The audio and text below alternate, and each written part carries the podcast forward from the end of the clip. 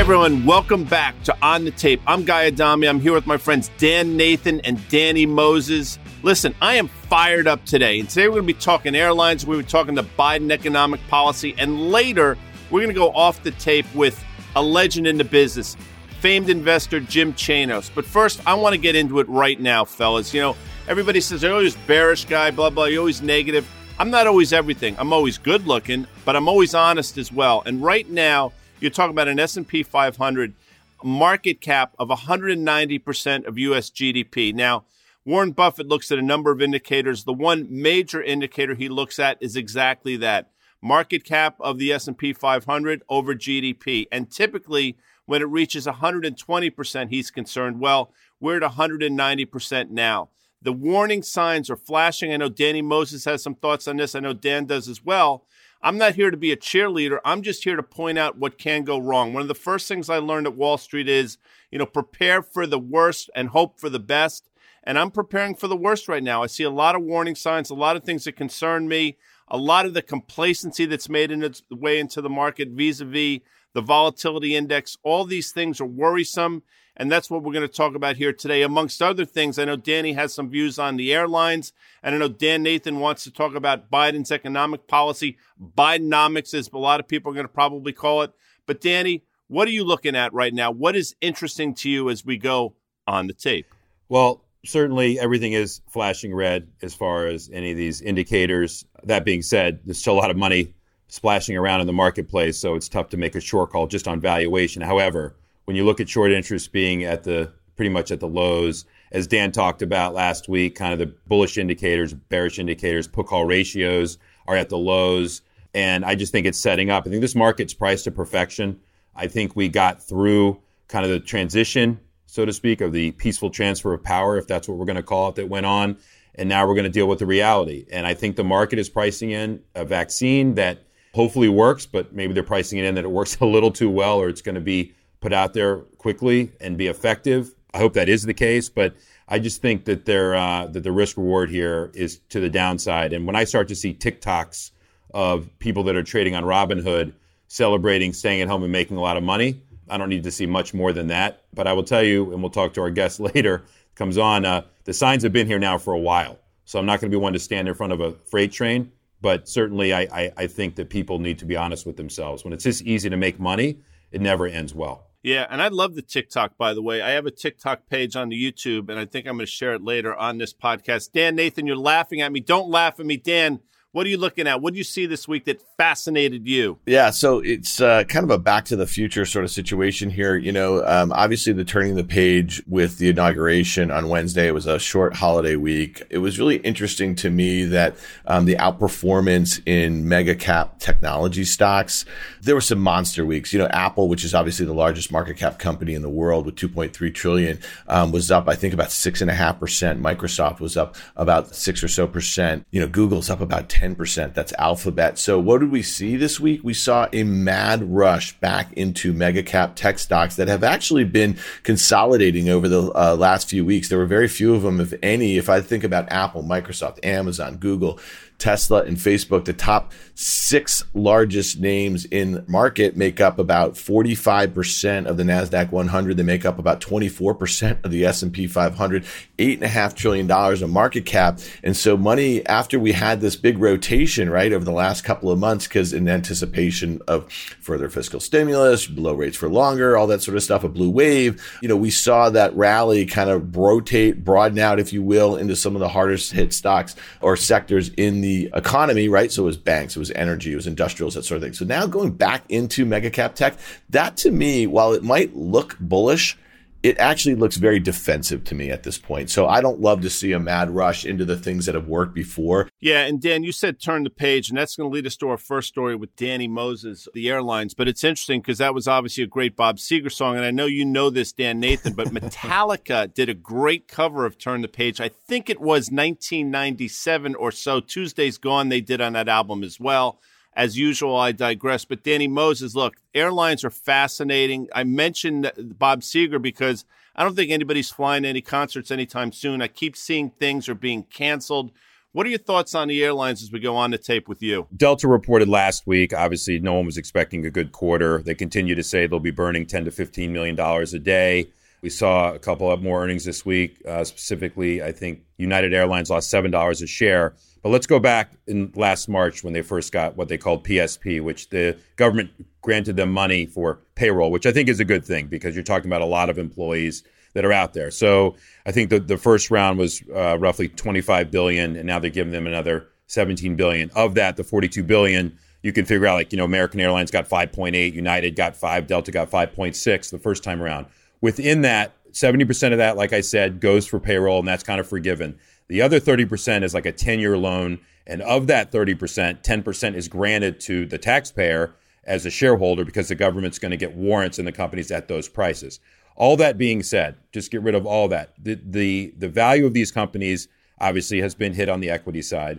The debt continues to trade surprisingly very well. And I don't think that the market's pricing in, I think they're pricing in a very rosy outcome that things going to quote, you know, return to normal. The airlines themselves on these calls are telling you they don't expect business travel to come back for 18 to 24 months. They expect leisure travel to come back. However, we're all sitting here with a lot of miles in our account. We haven't traveled, so we used to trade, you know, travel on business, travel with our family. The first thing that consumers are going to do when they start traveling again is to use miles anyway. As a matter of fact, both United and Delta, I believe, have lent money against those against that asset, and so that's not really being appreciated. The other thing I'll say, which is a good thing, especially United, I think their cargo growth was up 77% in the quarter. Delta, I think, was up 10. A lot of these airlines are retrofitting some of their passenger planes for cargo. So all of a sudden, listen, if they can become an e-commerce story, maybe you change the multiple a bit here. But there's a lot of debt on these companies. I think Delta's got 29 billion dollars of debt. I think that you know it's not much different for uh, United, and I just don't see how the equity is trading at, at these prices. And I think I said before, Zoom, just for instance, has taken about an increase of 90 billion market cap, and they actually just raised money last week, as you guys saw in an offering, a couple billion dollars. They've increased about 90 billion. Well, if you add up the airlines and some of the hotel industry, you'll find 90 billion where this kind of went. So I hate to say it, but uh, I think these things have gotten a little bit ahead of themselves. Well, it's funny you mentioned Zoom, and, and, you know, obviously a winner of the pandemic, if you will, um, a huge pull forward, but a huge, I, I, guess you would say, you know, they really created a sort of behavior that it, you know, will, will just be here to stay for for some time. That stock though is down from six hundred dollars. It's below four hundred dollars here. You know, the market cap at one point was getting near Cisco's, which has a competing product. I, I just think that there's so many themes here. It's just like it seems like you're bearish on the airlines, right? There's some some structural changes that are going to happen the way business travelers operate going forward. But then if you look at like a Zoom and you say to yourself, well, this is not particularly sustainable at this valuation, right? With that market cap and trading at about 31 times next year's uh, sales seems a little crazy. And then I bring you to another one. It's kind of in the same theme, Danny and Guy. You might have something to say in this. Airbnb, obviously, which went public late last year, has a hundred billion dollar market cap. So if the airlines, obviously the balance sheets are, are, are, a bit different here, but there's no earnings and they won't really be profitable for some time. You know, you, your argument about the combined airline market caps and debt, you know, look at Airbnb relative to the, the hotel industry. I, I, I guess what I'm saying is there's lots of pairs here that absolutely make no sense, especially in an environment where there's very little visibility about when we are on the other side of this virus. One thing I, I want to comment on Zoom, and I'm, I am not long Zoom, and nothing we say here obviously is any type of investor recommendation. Yeah. But they, they did raise a couple billion dollars in the low 300s, I believe, last week. And that's what these companies should be doing. If you have expensive currency, either use that currency to make acquisitions or go raise capital and become a self fulfilling prophecy. And Tesla's taking advantage of that. And every time you do say Tesla, I go into a hypnotic trance because it sends me down a dark, dark place. But that being said, if I'm these companies, that's a smart thing to do. And then it becomes self fulfilling. So go make acquisitions. And they want to compete with Cisco and Microsoft, obviously, Zoom. They're trying to go after that market. And it'll become more than just Zoom. It, believe me, they'll be offering other services other than just the way that we're talking, you know, today. So again, I'm not making a call on Zoom. But to your point, Dan, if I'm a business and I'm looking and I, I was spending, you know, $200 million on a huge budget on business travel, the first thing I'm slashing is going to be business travel because now there's much more efficient ways that have now become acceptable. And so again, I don't want the airline business to go out, out of business, but I'll tell you this, Delta is the only airline that's still blocking the middle seat. And, you know, they're actually charging more uh, per seat than any other airline right now, and people are paying it because they don't want to sit next. But you know what? They're ending that March 31st is what they said when they're going to end that. So there's not a lot of levers to pull here for the for the airlines, and I expect a lot more bailouts. And so it is what it is. So just know when you when you're flying now a, in a seat as a taxpayer, you own a piece of it. And it's interesting, Dan. I want to ask you this, Dan Nathan. I'm sure has some thoughts, but you mentioned that Zoom did a raise. I listen. I think the price was around three hundred thirty dollars, you know, ish. So don't at me um, on the Twitter, but you're talking about a stock that ran up to five hundred and eighty-eight dollars, seemingly just a month, month and a half ago. If I'm management you had to be prepared. I would ask them, the first question to Zoom would be, hey, folks, uh, great job on the raise. Where were you when the stock was north of 500? Danny, is that a legit question? I mean, it is. And that just tells you that they weren't expecting their stock to go to 500. So I think when they took a deep breath, believe me, you know the bankers were calling them. They're, the bankers were calling them at 200, 300, 400, 500. And so they actually had considered raising debt, is what they had said. So I'll give them credit for that may tell you where they think their equity might be worth. So from a cost of capital perspective, they took advantage of that and they think that'll be lower over the longer term to do it up at those prices. So um, they had been planning a debt offering, from what I understand. But no, yeah. You know, I have a question for you, Guy Adami. We've been talking about it a bit on Fast Money over the last week or so. What do you make of the re ratings that we're seeing here in Ford and GM? Both stocks are up 30% on, a, in, on the year, literally in a straight line over the last two and a half, three weeks or so. You know, obviously, both have some pretty exciting EVs that are coming out this year. Ford in particular, that Mustang Mach E, the crossover SUV, then this whole new series of Broncos. One of them, a Sport, is going to be an EV. We know that GM um, is pushing hard. We saw that Microsoft investment in GM's Cruise, which is obviously their autonomous group there. But you know, what, what do you make of that? And and will we see finally a re-rating of this group? And is the competition finally here in 2021 for Tesla? You know, we're going to have a conversation. I'm sure SPACs are going to come up um, with Jim Chanos in a little while. And I know Danny has some thoughts on that as well. And Karen Finerman made a great point on the show uh, earlier this week, Fast Money, that if you were just if you just put like a sort of SPAC valuation, or if you brought a SPAC into GM, you know, what would we be talking about in terms of stock price? And I said to her, you know what? If you just put then an S&P market multiple on this, you're talking about a $120 stock for General Motors, which is not going to happen, by the way. But to answer your question, Dan, I think after a decade, the markets finally realized that, wait a second, maybe GM is going to be viable. Maybe they do have a foothold in this EV space, and maybe the six multiple that we've been giving them is the wrong multiple. And I think they're quickly getting into not a market multiple, if you think about it, but – at a 10 multiple for General Motors, it's going to earn $6 a share. You're talking about obviously a $60 stock, and then you can do the math from there. Forward multiple in the S&P 500 right now is basically 24, give or take. So do the math. You know, you give them half of the market multiple, and you're talking about a $72 market stock. And I think that's what investors and traders are sort of wrapping their head around now. Danny, I don't know if you have any thoughts on that, but that's the way I look at it. Yeah, I think there's a EV catch up, obviously, because it's asinine where these EV stocks trade. But I also think it's it's directly you know related to stimulus checks. You know, we're getting another round here that's going to come. That's what Biden's going to enforce. The first thing that people do with that, obviously, some of the things they do with that is maybe buy a car. I think we saw that last time. And they're not buying airline tickets they're buying cars. So again, back to the theme of I'm going to get around by car more than I am on airline. That's one that you're going to stay local more than more than travel around. So I think it's a confluence of events, macro and micro there. But uh, listen, Tesla has certain days where a market cap moves more than the entire U.S. auto industry market caps put together.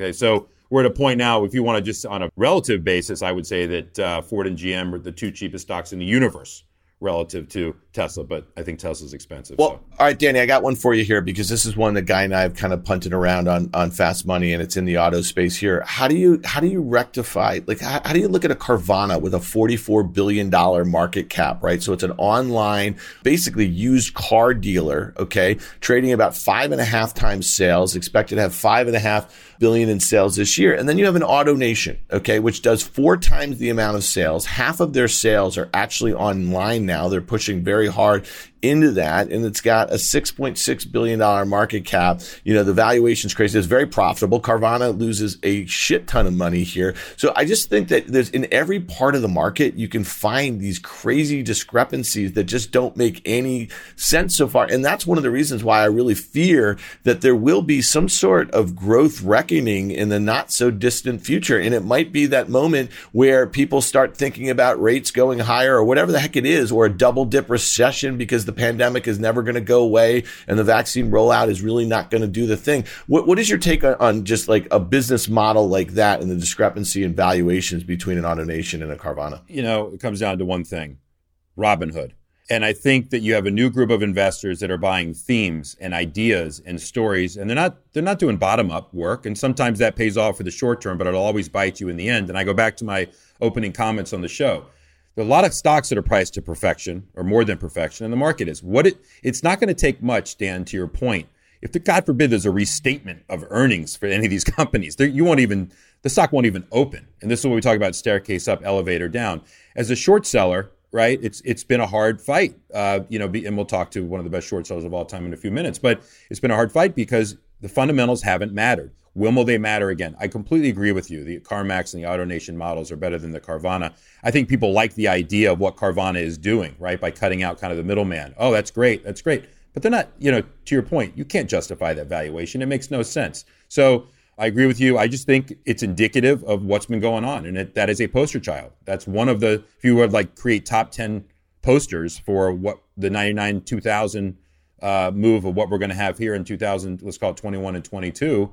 That'll be one of them more than likely. So. I had a Lawrence Taylor poster in the 80s. Uh, and, and, and just to sort of put things in perspective, Carvana has the same market cap as Ford, and Ford has rallied and Carvana's come off. I think they're both around $47 billion, which is just again puts me in the same trance that Tesla puts you in. But we're going to go off the tape in a minute with famed investor Jim Chanos. We'll be right back.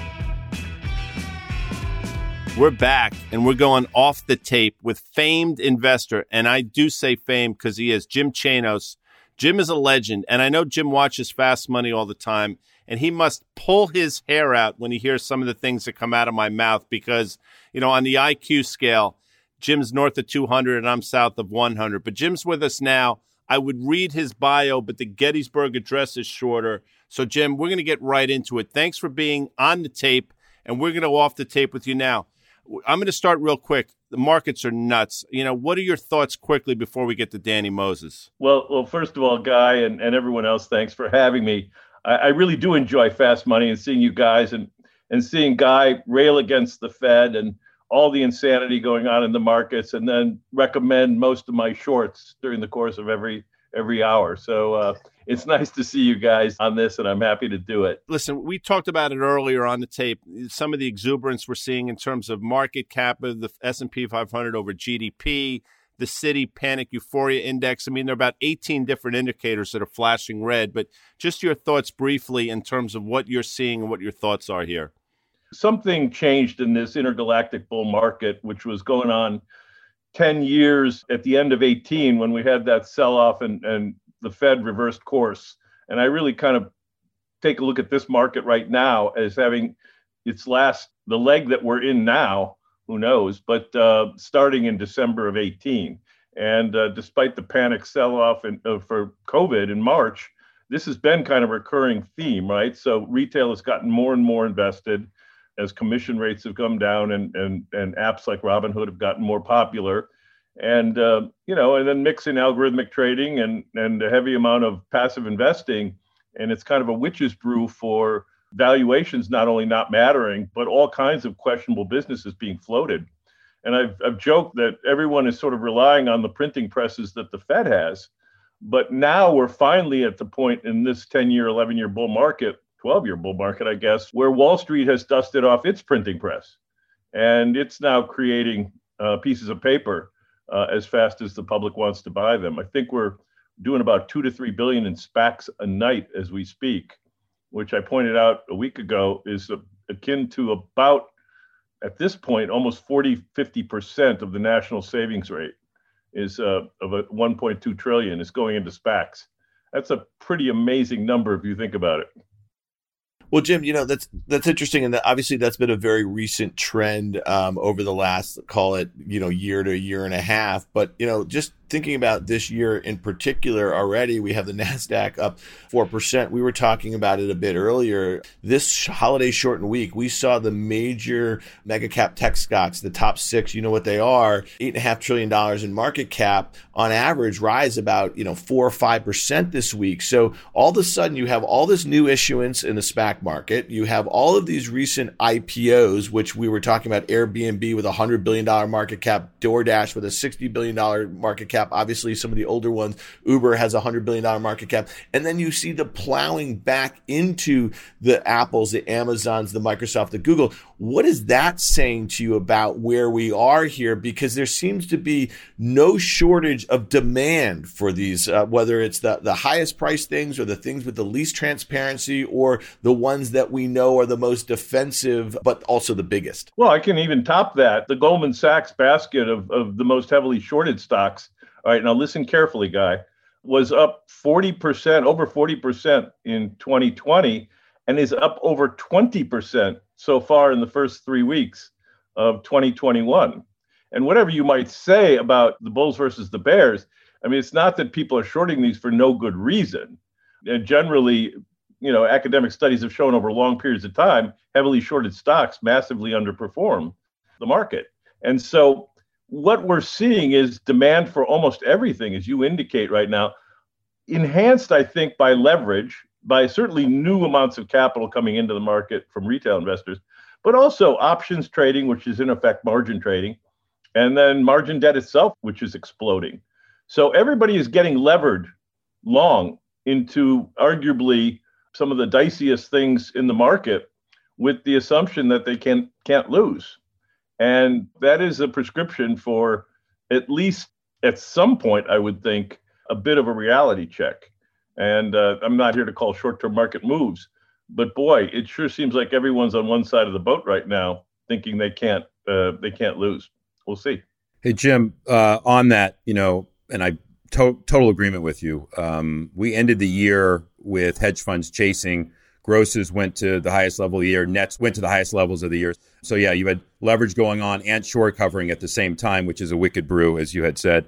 We're in this golden age of, of fraud, as you've as you've talked about. I think when it's done, it'll be the Iron Age, the Bronze Age, the Golden Age, and Robinhood has been able to kind of enhance this, the access to market. It feels a little bit like every single era where, where we had a massive correction in the market. It's got a little bit of 1999 in it. It's got a little bit of 2007 in it. It's got a little bit of everything in it. So yeah. I'm just wondering, with the change in Washington, do you think there'll be any teeth at all? Certainly there'll be more teeth, and hopefully we can be hopeful that whether it's the CFPB, the SEC, we've already seen a little bit of crypto criticism go out and look what it did to the markets in, in one day. I'm just curious, are, do you have any hope at all that we should rely on Washington for anything?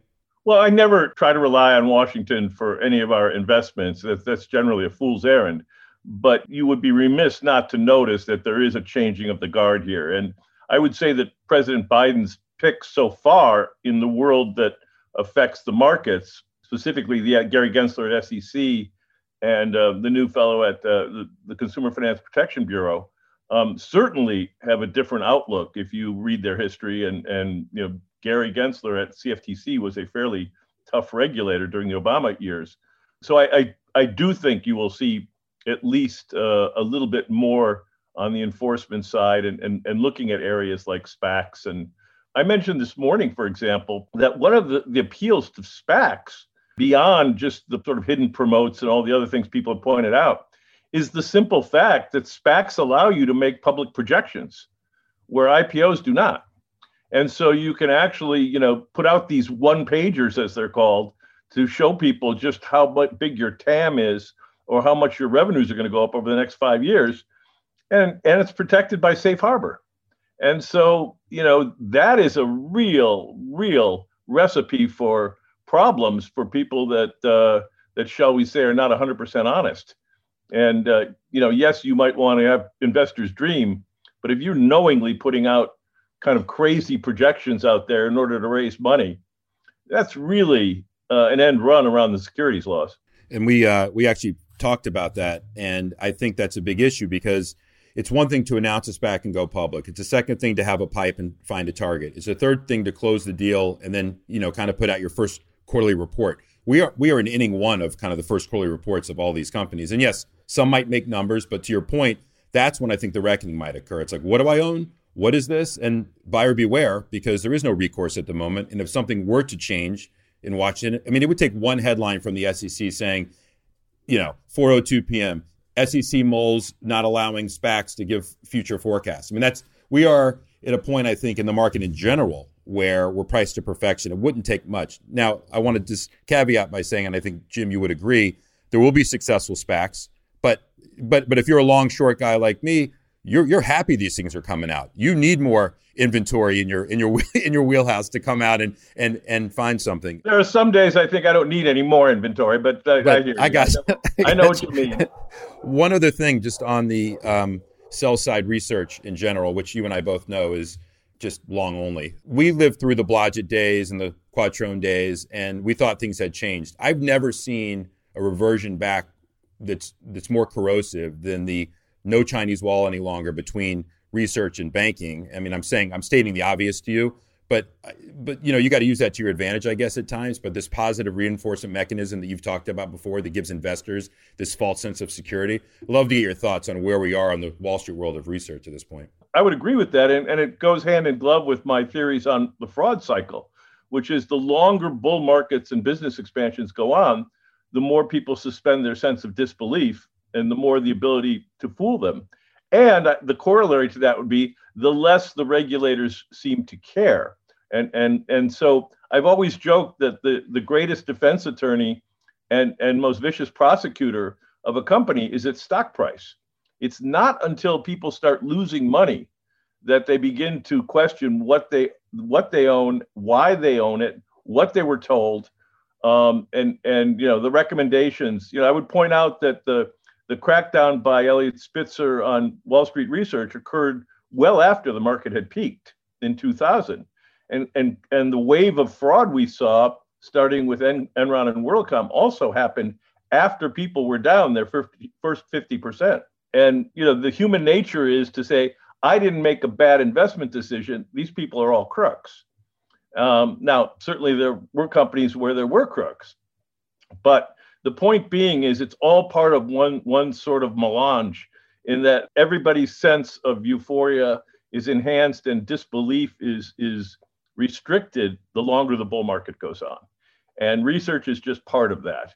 And of course an sec that's willing to look the other way and a regulatory environment that's willing to look the other way while everybody's making lots of money is i just think another you know ingredient to that stew. And i'm mixing so many metaphors here but anyway so, Jim, you mentioned that you thought that the late, the latest leg of this bull market really started at the lows um, in, in, late 2018, and, and you referenced yeah. the the kind of 35 percent peak to trough decline that we had from the February 2020 highs to really, I mean, I think we bottomed to March 23rd, um, and it wasn't, you know, it just took three or four months to get back to those prior highs. You know, for some of us who've been trading markets for 25 years, um, we remember what the 2000 dot com implosion felt like. It was a, a, really protracted bear market. We topped out in March 2000. We really didn't bottom until October 02, March 03. And then again during the financial crisis, we topped out in November 07, bottomed out in March of 09. We have 50% peak to trough declines. There was the fraud in each of those cases that was unfolding, you know, after the market had bottomed, but it really was kind of sticking around for a while. What is the next real sell off look like in your opinion? And given what the Fed has just done in each of these um, declines, the, they were bear markets coupled with economic recessions. You know, we see now that the Fed has added what three and a half trillion dollars to their balance sheet in just the last year or so. Are we ever going to have protracted bear markets again?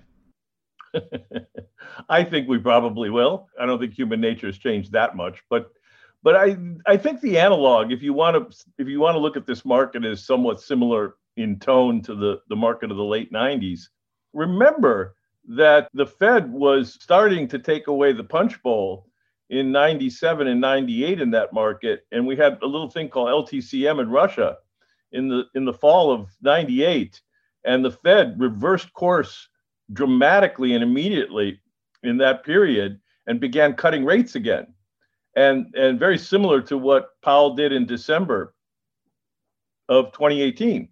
And, and that was the green light to, to basically do the last party. And that's what brought on 99 and the first couple of months of 2000 was the fact that at that point, everyone said, look, we have a Greenspan put. I remember it vividly. And I, I bet some of you guys do too, that anytime the markets go down, these guys are going to aggressively cut. And so I can't lose and party on. And that occurred right through till the Fed started to get nervous again. I think started hiking rates in late 99 as things got euphoric and the market kept going for another couple of months. But what happened in December of 18 reminds me a lot of what happened in late 98 um, when, when it looked like the world was coming to an end because of an exogenous event and the Fed, Fed blinked. And so I think, you know, we're setting ourselves up for something similar. Now, look, things change, right? I mean, uh, it's not a static world. We like to think that what's happening now is what's going to continue to happen but we don't know what's going to happen. I mean, we don't know that inflation doesn't actually start to kick up to three or four percent, or nominal growth is so hot that people start to get worried, or whatever it might be. Um, I mean, no one was thinking about a pandemic 12, 13 months ago. So I think that to be able to say that there's ever going to be another bear market again, I would probably take the other side of that argument. At some point, some of this stuff uh, will will come back to reality. I suspect. One thing I've learned doing fast money for the last 46 years is you know if you're always bullish always sort of optimistic there's really no um, you don't pay the price for that but when you try to point out you know some of the things that can go wrong or potentially will go wrong people come at you in spades. And you know if you noticed when i introduced you i didn't say famed short seller. I said famed investor. And i, and I believe that because i think you're a seeker of truth. Danny moses uh, spoke to that. But i guess my question to you is does it piss you off that you get labeled? And do you think it's unjustified? You know i'm part of the media and, and i take some responsibility for that. But you know do you find it a badge of honor or you just sort of aggravate you well I, th- I think you may may or maybe you don't know that most of most of our accounts are run hedged and so uh, you know we we make our excess returns on the short side although not recently but over over history and so you know i i, I joked yesterday. I, I, think I posted yesterday that that what's so one of the interesting conundrums of finance is that equity market indices tend to reflect economies over time and tend to rise over time, but most companies, i.e., stocks, fail over time. It's one of the great conundrums of finance: is why is it most companies fail, but equity indices, uh, you know, rise over time? Well, a lot of it has to do with what comprises an index and, and things like that. But our strategy has basically been in our hedge fund to be passive on the long side and then look for idiosyncratic opportunities on the short side. That, by and large, has been a really good strategy. Uh, not though for the last two years. I'll just dovetail on that point that Guy made, but one of my former partners, Vincent Daniel, always said, if you're on the sell side and you make a short call and you're wrong, you lose your job. If you're on the sell side and you're long and you get it wrong, you still have your job. So, so you know that goes without saying. Um, some of the other stuff that's that's out there right now, you know, 10b5-1 plans, which I think need to be changed. I'd love to get your thoughts on that and some of the other kind of technical things that are out there in the market. And I want to ask one other thing also on top of that is that you're 100% right. It's the stock prices that have been causing the investigative work to go on after what you've already uncovered years ahead. I'll point out Wirecard, which which you which you obviously nailed. So sorry to throw that all at you. I want to get your thoughts on insider selling using the 10b5-1 and then maybe why it takes a stock price and the water to go out to really start to look deeper. The 10b plans, I, I think, like all all these things, start with good intentions, right? So so if you have a, a standard plan where you sell just a set amount of stock, you know, every month on an autopilot, you no one can ever accuse you of knowing something ahead of time. It's a 10b5, you know, I do it every month. But as, as you no doubt know, that has been sort of bastardized to the point now where people file very big 10b5 and then they they alter the amount of shares they sell and um, and so i think that that that's one problem the other problem of course with equity based compensation and, and i've said this for years and investors always find it out the hard way is that there's no governance issues if there are no recriminations for making really big mistakes in the boardroom, anytime a CEO or a CFO or COO gets a big stock option package, he is and she are is also getting a set of puts as well as calls. And why do I say that? Well, because for the obvious reason that if a company embarks on a highly risky set of moves, say acquisition spree, and it doesn't work out, and the stock goes from 100 to 10, well, the shareholders get, get clobbered.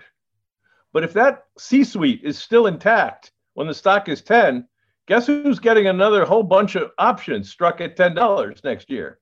The C suite. So they've in effect enriched themselves if they get the stock back up and in effect made money by the stock going down. It's again another one of the conundrums of finance when people think about stock option packages, they never factor in the fact that that in effect managers can get rich if the stock actually goes down and they keep their jobs. So that that's an idea I've long talked about that people sort of don't think about very much. Number three, people really only start looking at at you know what do I own? Can you send me the file? You know, after the stock is down thirty percent. Um, why why are we in this?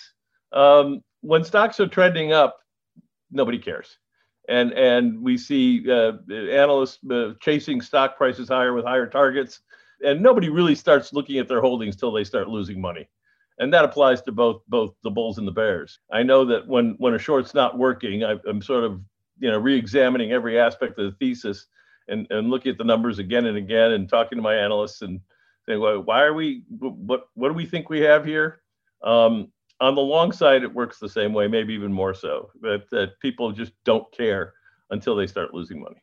I'm going to turn this back over to Dan, but I just wanted to echo one of your comments. I think you said, but you know, this adjusted earnings, adjusted EBITDA, where stock-based comp is taken out, is ridiculous. And you know, so people are working for free in essence. Is that you know, is that the question? Anyway, I wanted to close the loop on that, but I agree. It's something that's not, it's apples and oranges. You know, obviously there's a, a bubble, a, a, bit of euphoria, um, both on the investor side, but, but, but also just a, an investment race by major corporations too on the, this electric vehicle autonomous thing. We were talking about it a bit earlier, you know, the other day when Microsoft made an investment into GM's Cruise, their, their autonomous group, the stock was up um, 10%. We obviously know that they have a bunch of EV vehicles coming out. This is a company that does over, you know, $100 billion in auto sales a year. And, and the day that the stock GM was up 10%, it gained 1% of Tesla's market cap. Tesla is a company that has less than 1% market share globally, and GM has what? Close to 10% or so. How, how, how are we supposed to think about this? Because now GM and Ford are being re rated. They're both up 30% this year. Will it be a mean reversion trade, or will we realize that uh, you know will will Tesla finally get hit in 2021, 2020, 2022 by this onslaught of competition that's coming? Well, I can do you one better. Like think globally, Dan. The real V, the real EV market leader that is emerging is VW. They have come from nowhere with their own brand. Had the ID3 in Europe and, and soon to be the ID3 and 4 in the US as well as Audi and Porsche, which they own. And they are now the market leader in the globe's biggest EV market, the EU. Um, Tesla, I think, is, is down to three or four in market share in the EU. And it's one of the big stories about Tesla that nobody's talking about is that the, the largest, um, so last year, the US market for EVs barely grew. It was up one or 2% uh, in units. China grew 9%, which I think would surprise some people because I think people think China's growing a lot faster than that in EVs. They're not. The big growth was in Europe, where I think the growth was almost 50%. But Tesla is not the market leader there. VW is. And I think that that's what that's what's fascinating is part of the Tesla canon is that not only is Tesla the market leader, but the uh, the ice dinosaurs, the internal combustion engine dinosaurs, are dead. They don't know how to do this. And VW is showing you right now, as we speak, that they in fact do know how to do this. They're outselling Tesla, the biggest market in the world. And so that story runs very counter to the entire Tesla narrative that no one else knows how to do this. And that's just simply not true anymore. You know, Jim, on the Tesla, and we could do a whole separate podcast on that. And I know you've you've talked about it at nauseum. I'm trying to think back when the jump the shark moment was because it, you know, even though it was egregiously valued 90% ago, we felt like on the margin it was trading on fundamentals. That you know there were certain things that they could do. Oh, can they ever make money? Oh, what are the revenues and orders going to be? You know, one of the things that happened was their ability to raise capital, which he should be doing every day. By the way, if I were if I were Elon Musk, I'd raise hundred billion dollars today, and I would just keep proving that you get money on the balance sheet and it, it quote isn't a zero. When was this jump the shark moment that I missed the memo on, where we took off from? You know, I think it was I don't even remember the date, but let's call it a year ago what do you think that was? It was October, November of uh, 19.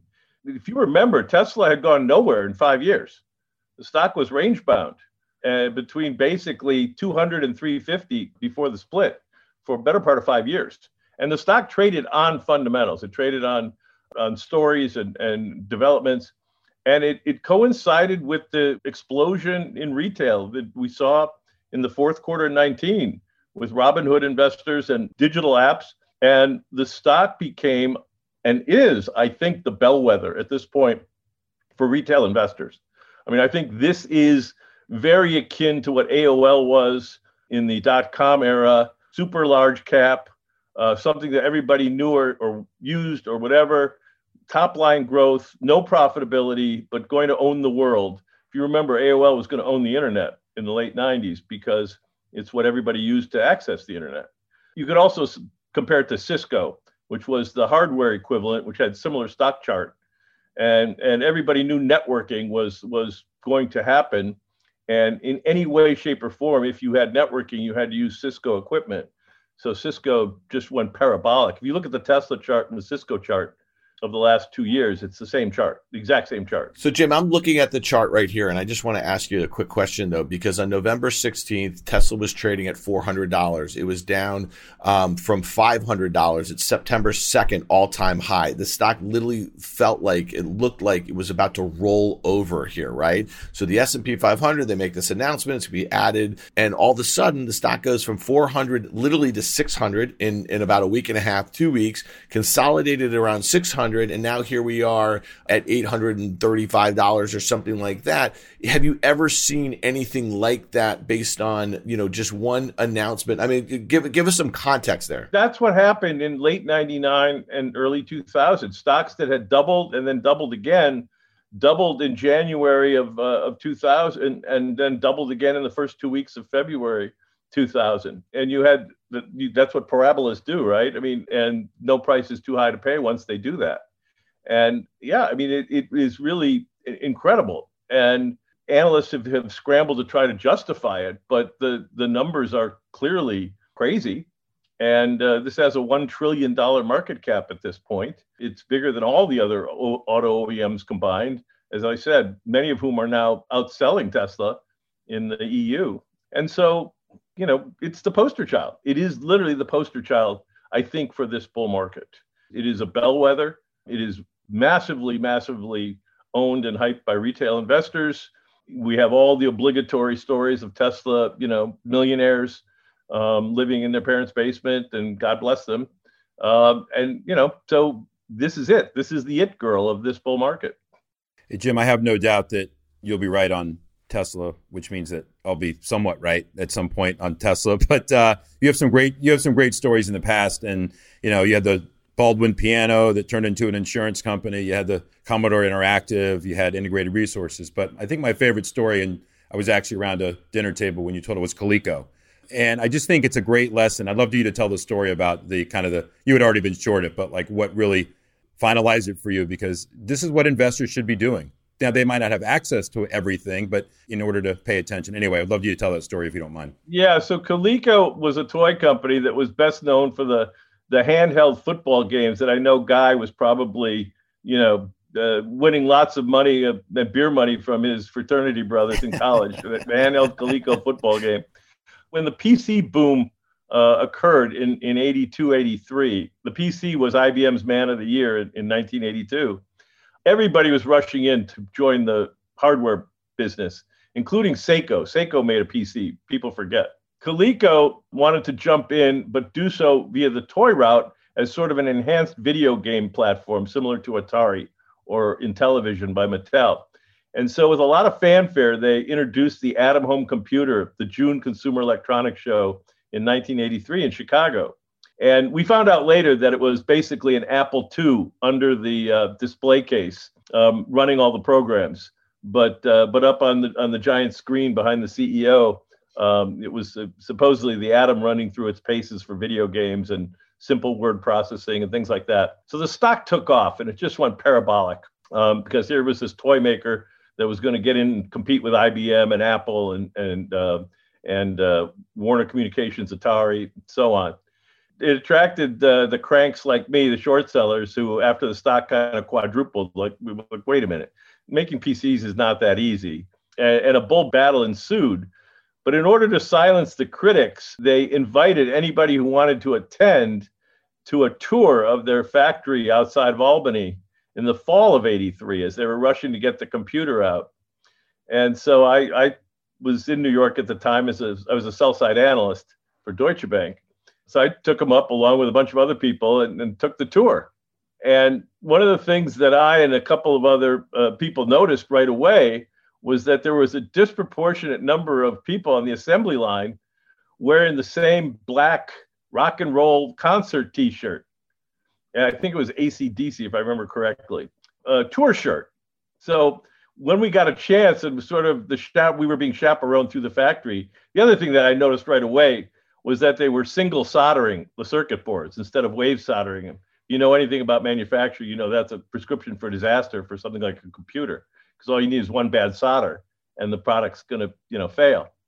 Anyway, there was a, an analyst from Gilder Gagnon. I won't I won't give his name, but uh, he and I were, were, and we were both short the stock. And at one point, we sort of slipped back behind the group and pulled one of the workers aside, who clearly had not slept that night before. And we asked him, "Why are you guys all wearing the same T-shirt?" And he said that Coleco had set up a uh, a thing outside the uh, the arena in Albany, wherever the concert was, the night before, and was offering people an attractive eight-hour gig to come to the factory and uh, and assemble computers. It was obviously for our purposes.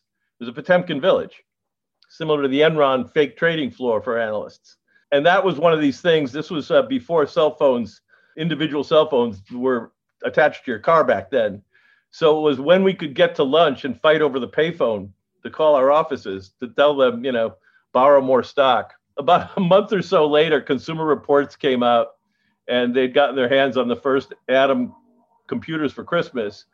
And I, if I remember correctly, the, the, the best part about it was the first one didn't work out of the box. So then they got a second one that didn't work out of a box. And then they stopped, I think, at the fourth one, which didn't work out of the box. And needless to say, the stock collapsed. The sad news was I didn't cover my short and didn't notice that that Christmas they had another product that ended up doing okay called the Cabbage Patch Dolls. right. so I had to work. I had to ride that wave back up for two years uh, before the company utterly, utterly collapsed by having too many Cabbage Patch dolls, and they ultimately went bankrupt on Cabbage Patch, not Adam. That's a great story. I mean, there's a saying in sports betting, and I bring that up because I want to just sort of end it with that. They don't pay at halftime, so you were celebrating your win at halftime and then premature, obviously you had a huge premature comeback. end zone dancing, 15 yard penalty. Exactly. Leon Lett, for those of you fans that remember. So, Jim, listen, thanks for spending time. That's a great story, but we can't let you go. Uh, I know you were born in, I believe, the great state of Wisconsin, which by definition means you have to be a Packer of Green Bay fan. Obviously, they play this weekend. Give me your thoughts on these championship games before we get out of here. Yeah, I, I'm a cheesehead. Bears still suck. Green Bay's legendary sort of last general manager, Ted Thompson, passed away yesterday. For a lot of reasons, I think the Packers seem particularly motivated this year. I know they lost to Tampa Bay pretty badly in the season, and you've got this great matchup with Brady and Rodgers, kind of a marquee matchup. They seem hungrier than usual to me. I think they realize they may only have a few more years with Rodgers, and the the team is playing, you know, well right now. Uh, you know, I certainly hope they win. I think Tampa Bay's defense is going to give them a game. I think it could be close, but I'm hoping to be able to attend the Super Bowl in Tampa Bay uh, in a couple of weeks. So we're going to keep our fingers crossed, and I'm going to eat my lucky bratwurst before the game and root the Packers on. In the AFC, I, is Mahomes playing? I don't even know. Has not been ruled out yet. So I mean, it's fifty. It looks like it's a coin flip at this point. I mean, I would love to see you know, Packers against either of those two teams. It would be a great old school matchup. The, the Packers Chiefs would be the a reprise of the very first Super Bowl, uh, which I know you remember, guy. And uh, and then, uh, but even Packers Bills would be this great winter two winter teams, two old school teams playing for the Super Bowl. So hopefully that's the way it'll work out. We'll see. Uh, Tom Brady's tough in the postseason. I'm I'm well aware of that, and uh, so I'm keeping it. I'm keeping my fingers crossed that Rodgers uh, wants it more than he does, and the team wants it for Rodgers and for the memory of Ted Thompson and a lot of other things. So it should be a good game.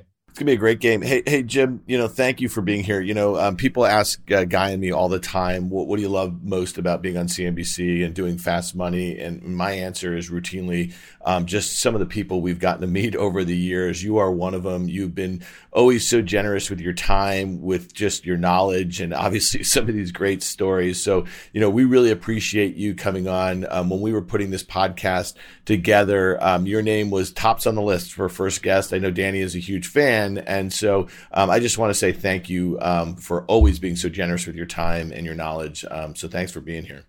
My pleasure, guys. It was fun and anytime. Thank you, Jim. All right, go, guys. Go, go, pack, go. Pack, go. Well, that was a great Jim Chanos. And just, I know Jim is jumping off, but what I will tell him is I was not part of a fraternity at a Jesuit university. We were not, we did not have fraternities and sororities. So there you go. And I do remember Super Bowl one, and Jim matriculated this conversation right down the field. So thanks again, Jim.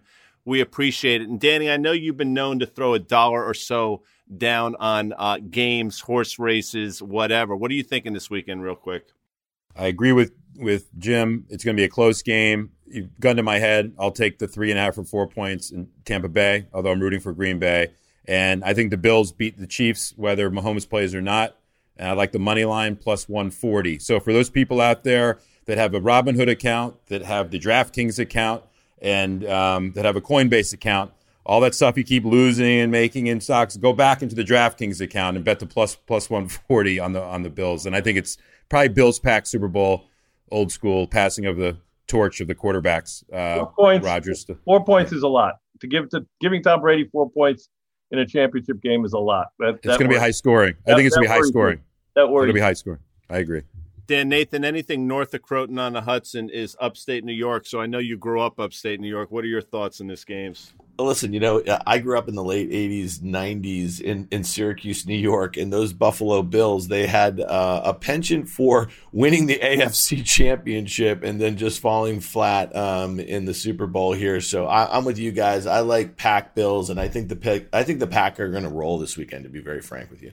Yeah, I agree with that. I think the Packers of Green Bay, for you uh, coming to America fans out there, are going to smoke Tampa Bay. I think Tampa Bay got a break playing New Orleans, who was just not that good. And I think the Bills, regardless of who's behind center, they could have Len Dawson behind center this weekend. I think the Bills are going to win. And I know Len Dawson is older now, so it doesn't really matter. Anyway, the, Jim Chanos, thank you so much. Dan Nathan, thank you. Obviously, Danny Moses, thank you. You can follow us on Twitter on the tape pod. You can follow me at Guy Adami. Dan Nathan is at Risk Reversal.